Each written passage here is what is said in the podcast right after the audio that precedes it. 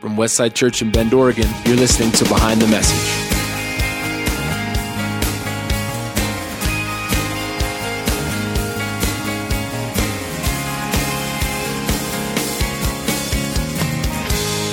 Each week, we take you behind what we teach here at Westside. I'm Ben Fleming. And I'm Evan Ehrlicher. And as usual, Pastor Steve Mickel with us. Back us. again. Back with us again. It has become Yeah. usual. Congratulations to you. Just going to hang Thank out you. with us so much. I love it. It's a lot of fun.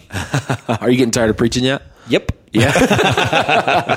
wow, really? You to, yeah, you had to ask me that, didn't you, Ben? yeah, I. So the next two weekends I have off. Uh, it's Bo and then Ken Johnson, the former lead pastor. Okay. and I'm really looking forward. Yeah, just to that time. I'm actually speaking next weekend at Portland Four Square, which is Greg Rustinger's church. Oh, you are? And yeah, so that'll be that'll be cool. Yeah, great. Uh, and this morning you are taking us kind of towards the end of the Lord's Prayer. We talked about uh, forgive us our debtors as we forgive those indebted to us, as Yep. one translation says. Well said, Evan. Well said. What was the what translation did you use this morning? We're using King James, uh, new, new, no King James. We're using the, like Right. the old school, you know, kind of. We decided to go that route, and uh, yeah. So forgive us our debts as we forgive. That's the our translation that has uh, for years of the kingdom and the power and the glory forever. Yeah, Amen. th- and most of the translations have taken that out because it's. And Bo will talk about this next week, but it's uh, not in the oldest manuscripts. That last Okay. little addendum, um, but we we're we're going for it. So there's a rogue scribe in there somewhere. There's- yeah, just exactly. tacked it on. Yeah, yeah. Um, a- after your first message this morning at eight fifteen, I noticed quite a few changes in stories you used, and talk us through how much is kind of wet clay even through that first service. Yeah, well, now that we don't have Saturday night, Saturday night used to be kind of a that place where I just, you know, there would be a story I tell or the flow, the, you know, d- just all the connecting points. I'd kind of get to say it, speak it live in front of an audience for the first time, and I realized, you know, that there are some things that just didn't work, didn't flow very well, and I always feel kind of bad for that service. In in one way is because Whatever the first one is. yeah, whichever the first one is. And so at eight fifteen, um, just didn't feel good about it. And it was like it was kind of choppy. I was reading my notes more than I uh, usually do, and so yeah, I went back to my office between services and just kind of prayerfully thought about a couple stories, uh, uh, personal stories, and cut out a couple other things, added those, and it just flowed so much better. yeah.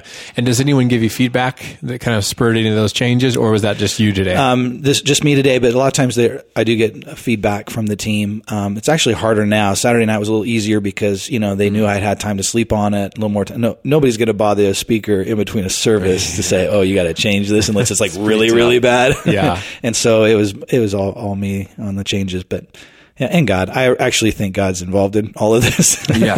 Is it part of your more than I think. Is it part of your strategy to maybe have a story where you go, okay, well, if I'm feeling it, I'm going to share this story, and if not, maybe I'll wrap it up. Because there was a time uh, in the 9:45 service today where you said, "Well, I was thinking about sharing this story." What is that based on? How you're feeling at the time? How the how the audience is accepting the Yeah, it's message? kind of how, especially at the end, Ben. It's kind of how how do I want this service to end? Because you know we don't do worship music after we. It's it's like I pray, see you later kind of moment. So I, it's really I hate ending a service down. I hate ending a service heavy, and I knew that the story I was going to share was heavy, Yeah. and uh, and so that's what I was debating in my head: is should I should I uh, share it or not? And decided to, and and I think it worked. You know, it was heavy, yeah, as I knew it would. I don't be. know if that's always necessarily a bad thing. I, I've been kind of brought up, and I teach the way of the real inspirational moment at the end.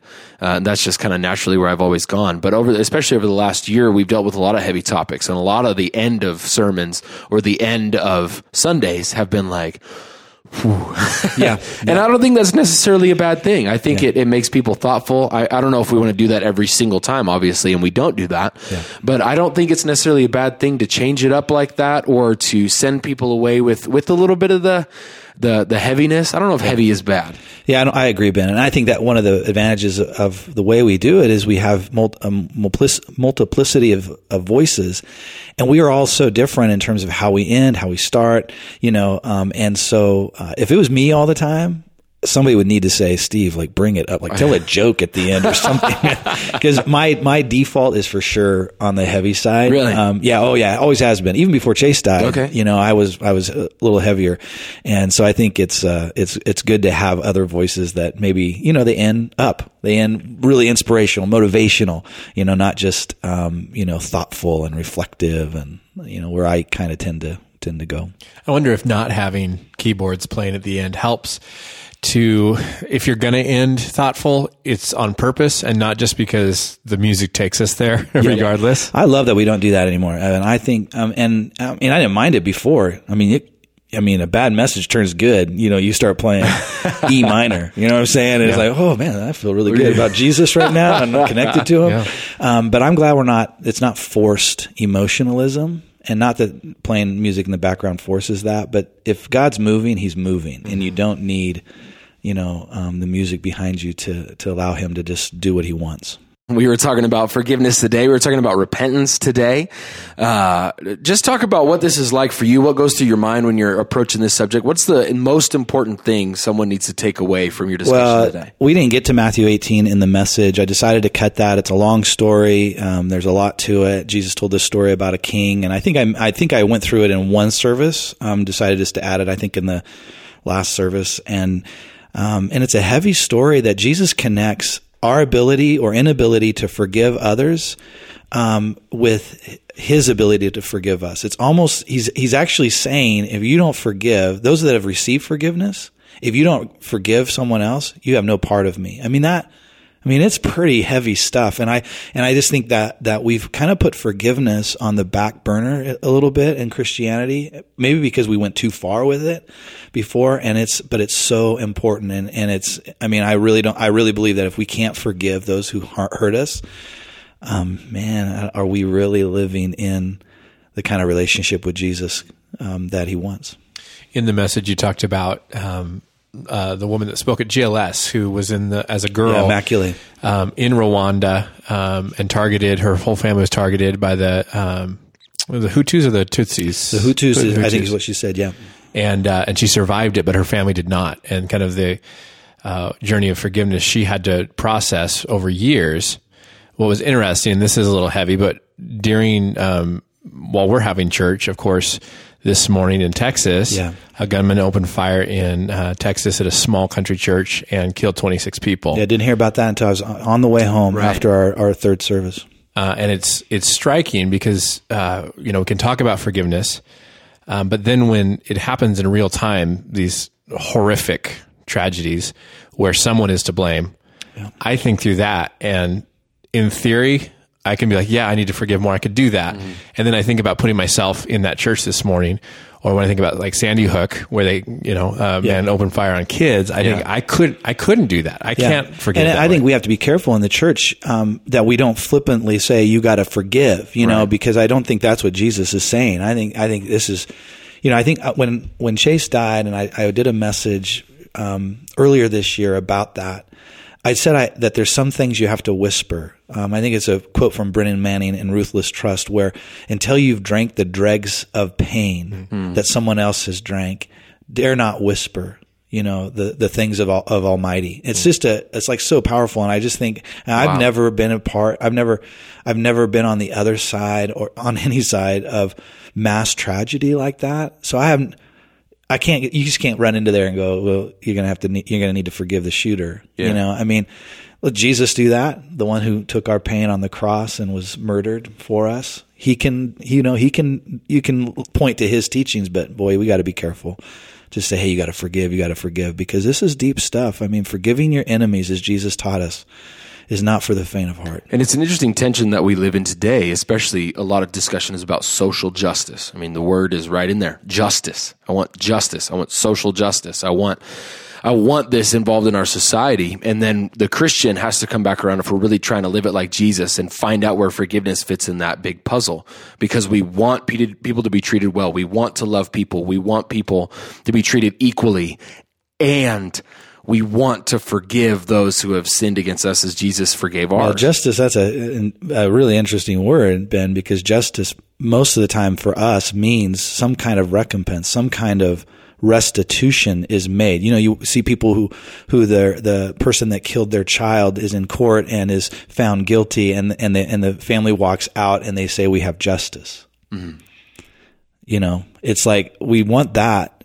And so is forgiveness and justice, are they two different things? And this is really a question. I mean, I'm just like, I mean, are they, Yeah. are they opposite? I mean, if, if God was just towards us, I don't think he would send his son to die for us. You know what I'm saying? So that that's a pretty. I mean, that's something for everybody to think about. I guess in this podcast. And I'm not trying to make the idea that they're opposite. I'm just saying that they sit together somehow. And I'm not sure how they yeah. sit together in every single situation because I'm with Evan. If someone did that to my kid, uh, someone that did it to my spouse, I do not know if I could forgive them. Yeah. And again, I, I, I have no idea having never gone through it, but I, I find it hard to believe that that could exist in me right now in that specific cir- circumstance. But really, we're making this, we're drawing this conclusion that Jesus, in fact, did this, that he was beaten and bloodied on the cross, that he did do this, and everybody looked at him and they cheered when he died, and there were very few that were crying. Um, this is what he did. He looked at this in the face and did not just ask for some kind of justice, but he asked instead to forgive them. They don't know what they do. Yeah, and I think his forgiveness is always extended, and yet we don't partake of it unless we confess, unless we actually acknowledge our own brokenness and separation. And so there's something there to that as well. But I guess you know I want to I want I want to try to keep leaning into this idea that I need to forgive first. And and not wait until someone does confess, someone does say they're sorry.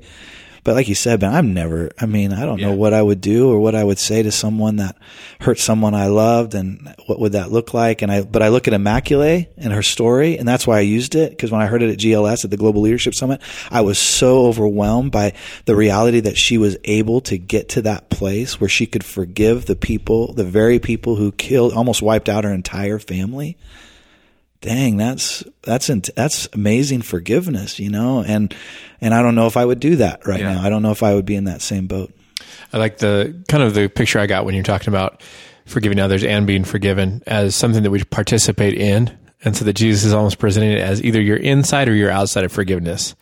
And you can't be half in. You can't just receive and not extend. Right. I almost think of like, you know, you're wading into a pool and you can't stay half dry. Half, you know, you, it, you're either in or you're out of this uh, thing of forgiveness and uh, not something that uh, we easily do because we want to um, present ourselves as forgivable by Christ. You know, we talk about how great His forgiveness is, uh, but then we hold other people to a whole different standard of what is deserving of forgiveness. yeah it's a high bar evan. I mean as i studied for this message as i was studying for it i realized this is one of the hardest teachings of jesus.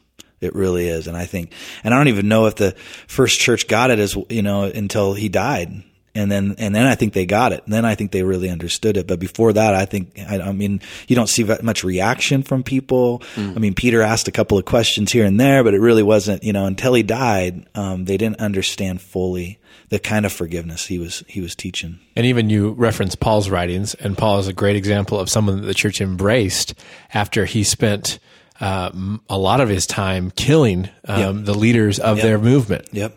Exactly. And that, and they had to walk out the teachings of Jesus. And we even see that it was hard for them. Paul needed an advocate, you know, um, for him, uh, to bring Paul back into the community of faith. He needed an advocate who had forgiven Paul for what he had done. And it was hard for the, for the first apostles to do that, especially Peter, I think. I think it was, it was especially hard Yeah. for Peter to fully embrace Paul after all he had done against the church. Yeah. So this whole thing started, the whole sermon series started with approaching the Father. And all this is done in the context of approaching the Father. And so every time that you go to speak, I've been trying to put it in the context of me going to my dad, you know, my, my physical dad, even on earth, and, and what that's like and what I've learned through all these things and how I've approached my dad. And I remember one thing when I came to dad to apologize, he taught me how to apologize. And there were rules. Yeah. Um, he said, you are, he said, you always say sorry. You don't say, I apologize. You never say, I'm sorry if you were offended. Again, you are not, you are not truly contrite and repenting. and he said, you don't talk about what you've lost in the middle of all that. Wow. Well, I'm really sorry that this happened, but I want you to know that I've lost friends through this and, you know, and now I understand that you don't talk about what you lost. You don't say I'm sorry if you feel And uh, what was the other one that I said? And you say, I'm sorry, not and I you say, "I'm apologize." sorry, not apologize." Does that relate in any way to, to how we're doing this kind of repentance thing with God? It's as really, really about? good. I mean, this con- that's confession, and what true confession is is not, uh, you know, it's not like making excuses and or trying to. We like we do, t- and spouses do this a lot. I think about Suzanne. I mean, we do that. We used to do this all the time. We're getting better about it, but we used to do it all the time. Where we would we would knew we did something wrong, but we would bring something else that they had done wrong Yeah. at some other point while we're confessing. That's not confession. That's not, you know, and so I, and we try to make excuses or we, you know, we try to, you know, and this, I, this thing you said, Ben, about if they, I'm sorry if you feel, mm-hmm. it's like that you're all, now you're putting that back on them. You're putting what you felt you did wrong back on them. They're the wrong ones. And man, it's, I think we have to fully embrace our wrongness, our, you know, that, okay, I did something bad. Yeah. Yeah. Steve, as a leader, what is this process of forgiveness for someone who does something wrong or sins, or uh, it comes out maybe that they have, you know, been talking behind your back, or, or there's there's a point of confrontation. What's the role of forgiveness as their pastor or their leader, and what's the role of correction? Yeah, you know, I think it, a lot, it's, so, it's so dependent, Evan, on what the the issue might be and how it, how it came about and what's the you know and where's the person's heart at and all of it. But I I I would rather err on the side of grace and mercy and compassion than um, well, you know, our policy says you know, and and I yeah, I just think we have to be really careful. We are the first ones in the church to to crucify our very members when they when they step out of line. And I would rather um, try to change that narrative if we can, where it's let's let's have a conversation. Now there are people who just simply you know they have an agenda. They're not they're they're they're not repentant. They're not trying for relationship either. It's like okay, what do we? I mean, what do we do with Yeah. with people like that? I think that's a different story. But for most people, when they do something, it's usually I, there's very few people that do things evil on purpose. I mean, I mean, think about it. I mean, no, you know, you don't get up in the up one morning and go, "I'm going to make it really hard for so and so." We just don't. We just inadvertently Yeah. end up saying things and doing things that we regret. And I think coming alongside those people and helping um, all of us to see, you know, where where we could have done something better. You know, why what happened happened. I mean, having conversation um, rather than just immediately, you know, crucifying somebody. Yeah, and I, I think we're good at eating our own, even uh, especially when leaders um, fall. Yep. I think of some of the big, you know, in the news like Ted Haggard and some of these guys, and how many of us maybe we said, oh, you know, we're praying for them and restoration, but really somewhere there's this kind of rooting for their failure to be explosive. Right. For some reason, it's just like, oh, if they were acting that way, I hope they just get their stuff. Yeah, because we we feel like they have um, dishonored some kind of office. We feel like they have, you know, that that, that they should have been better than the rest of us, Hmm. as if the rest of us are somehow, you know, we, you know, everybody gets a pass for for doing evil except for pastors, Right. you know, or leaders in the church. Man, if they step out of line. We're throwing the book at them because they've been throwing the book at us, so to speak. I mean, I think that's how Yeah. people feel, and I, and my heart goes out to any any leader who has um, failed morally or um, has made some mistakes in their journey. Um, I would I'd love to see the church come alongside them. You know, sure, there's always consequences, right? Yeah. There's always consequences. Can somebody continue to lead? Can somebody continue to pastor? Do they need to take a season away to get, you know, to get back with their family and get whole again? Yeah, sure. But let's not put them on, kick them to the curb.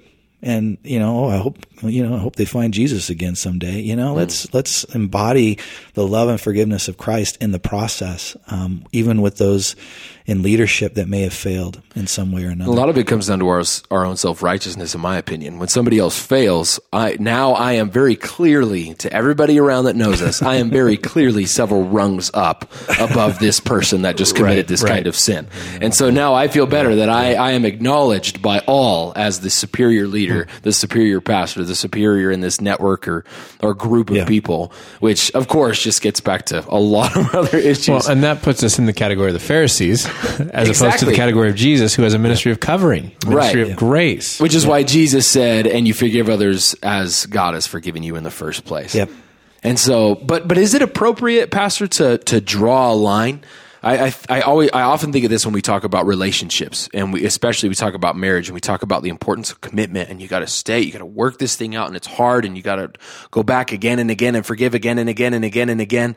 And then you have the person that comes up to you after you preach that sermon and go, "Yeah, my husband's hitting me, uh, and I'm going to go back to him and tell him I forgive him." And I want to be like, "Dear God, don't go home and do that, please." Yeah, no, there's a there's there's a line obviously, Ben, and I and and that that we have we haven't really clarified those lines all that well very often, and so so there are there are women, especially in abusive relationships, that felt they felt like they had to stay mm. um, in those relationships because of these kinds of teachings. Because oh well, God says I gotta go the extra mile, and I've gotta you know, and um, you know get out, get out. And I what I tell people, Ben, is I say I tell people that are in uh, situations of conflict relationally, don't do anything permanent, mm. but get out get some space and see what God might do. Get some space. Don't do anything permanent. You know, don't go down and get papers right away or anything like that. But get get some space because we need that. We need space. Relational conflict needs a little bit of room uh, for people to breathe. Because if if it's always like trying to fix something, trying to make it better, trying to make it work, all of this, there's no room there for yeah. growth. There's no room there for change. And so, I'll often tell people to give give it some space, um, especially if it's a physical issue. I mean, right? I get I get I'm really I'm actually really mad at the in in our society right now because I, I mean I've been watching when I watch television I see the glorification or even the humor of you know of of men hitting women. Just it's kind of in jest, like sure. some comedies and things like this. I'm thinking, what the? This is so wrong, yeah. you know. And so I think we have to, we have to um, really start hating some of this kind of stuff. Um, as I think Jesus would. I think Jesus would be pretty ticked um, if there was uh, abuse like that and happening. I just feel like sometimes people get caught up in, well, if I leave or if I get some space, now I'm hating this person because I want to do X. And I just, hopefully, if somebody out here is listening to this and this feels like your situation, that sets you free a little bit. Yeah. Like this is a yeah. Jesus thing to, to walk off and get space like Absolutely. That. I mean, there's, it's not a question of whether you still love the person or, or, or if you want to be with them ever again. It's not about that. It's about creating space for safety uh, for grace to actually come into a situation. So yeah. So through this series, uh, our, I think our hope is that people won't just have a better understanding of prayer, but that they'll be inspired and feel empowered to actually pray more because uh, that's the point, right? Right. Uh, do you think that's uh, we're there yet? As far as do you feel like people have this sense of like let's do this yet, or is this something that's going to take a while? I think it'll take a while. I think we're further along than we were, Evan, but I think it will take a while. Um, and uh, you know, six messages um, are great. I mean, I can't remember ever being in a church that did six messages on the Lord's Prayer. I mean, it's I mean that's a lot of time given to to to that just that you know couple of verses. But I, I think it'll take some time, but I do see progress and I'm really happy about it. I mean, even like this morning, when I took some time in the service to say, "Hey, why don't you just think about it, reflect? Is there anybody you need to forgive?" and and uh, my wife Suzanne was like, um, initially was like, "Oh, no, I'm good," you know. But then she she said, "Oh, well, I'll, you know, Steve's doing this in every service. I, well, let me just take a second. And so she just got quiet and asked Jesus, "Is there anybody?" Prayed, yeah, and asked Jesus, "Is there anybody I need to forgive?" Immediately, like it didn't even take a half a second. A, a name came to our mind of something that somebody Steve. had done. yeah. say, are we going to there's name the names punch, on there's, this the, there's the punchline. There it is. There it is. and and it was great. And I think that's the power of prayer is that we're slowing down, breathing, letting God speak, reconnecting with Him. And yeah. uh, man, what I mean, it's just we're running so fast. And I think what prayer does, I'm taking about ten to twenty minutes every morning now, um, and just sitting in the Lord's Prayer and breathing and reflecting and listening, and I'm doing way less talking. It's been really great. And if you haven't been going to Westside, we've basically created these two different cards. One of them's a praise card, one of them's a prayer card, and just making a bigger deal out of it. Now, praise and prayer cards aren't completely a brand new, innovative idea to the to church. We've been doing it forever, but we've been getting tons of response, and on both sides, praise and prayer. We're talking about the importance of praise, so that we are motivated to continue to pray. Um, why why do you think all this has been so successful? well, we I mean, people we get prayer needs all the time, Ben. I mean, every week people write in the on our card, connect cards even before we were doing this kind of ministry was there's so many needs. Yeah. And Evan, you mentioned it today in services. There are so many needs that are out there. And in a church like ours that, that has a few people in it, it's like there's just so many. There's so much brokenness, you guys, and and people want a voice to that. And I think, um, and not only to God, but to each other. And I think this has given them a voice. And now doing the praise, we got it. You can't have one without the other. I'm convinced of it now. Yeah. You cannot have one without the other. It's, it just gets depressing and, um, you start thinking life is really bad all the time. And so to have both of these prayer and praise and you can see, okay, life, life sucks sometimes, but man, God is still moving. Yeah. And that just like encourages your soul and makes you, and for me at least, it's like, I'm going to pray all the more, man. If, if God's doing, like you said, Evan, this morning, if God can do for one, he can do for anyone. Yeah. And why not stand in the gap and pray those prayers and just see what God does? And I'm not worried. You know, I think we stop praying in the church because we, well, what if God doesn't? Right. That brings up all kinds of other theological questions. I'm, I'm, I'm past that. I'm like, I'm not going to spend any more time thinking about why God does some things and why he doesn't do things. I, I mean, it's way above my pay grade. I'm just going to, I'm just going to focus in that I know God can. Yeah. And why not, pr- why not stand in the gap and keep praying and leave the results up to him? Right. And that's the heart of the people that crawled and carried their friends and pushed through the crowds to get to Jesus. They didn't know the result. They didn't know the outcome, but they knew if I don't, I know what the outcome is. If I don't pray, if I don't seek God on this, I can, you know, the doctor has told me what the outcome is. So what am I going to do? I'm just going to get there. I'm going to ask. Why not? Yeah. And it's huge to hold them both in your hands. I would encourage anybody, you know, we get to hold the practical prayer and praise cards in our hands, but try to find that in your own life. Where can you hold praise in one hand and hold prayer in the other? You referenced this morning, there's people in this prayer card pile that are needing, uh, you know, their relationships to be fixed and addictions to be broken. And in my other hand, I have addictions that have been broken and relationships Yeah. that have been fixed. And it's huge perspective to sit there and hold both things. And there was even a woman um, I noticed in both piles w- Yeah. for the same thing, and I loved that. Yeah, that's awesome. She's praying, she's believing, but she's also praising God for where she's at. And I thought, isn't that the heart that comes out of this? Yeah. You And know? I would say one more thing, you guys, about forgiveness is that I, what I see with most people across the board is we make excuses. We have a lot of good reasons, and I would say they're good reasons to not forgive. And let this, let this, and what Jesus is, let this message and let what Jesus has taught in the, you know, about forgiveness, just seep into our souls and see if it might change the way that we think about the wrongs done to us, the hurts that have been done to us, and see what that might do, um, help making our society better. That's good.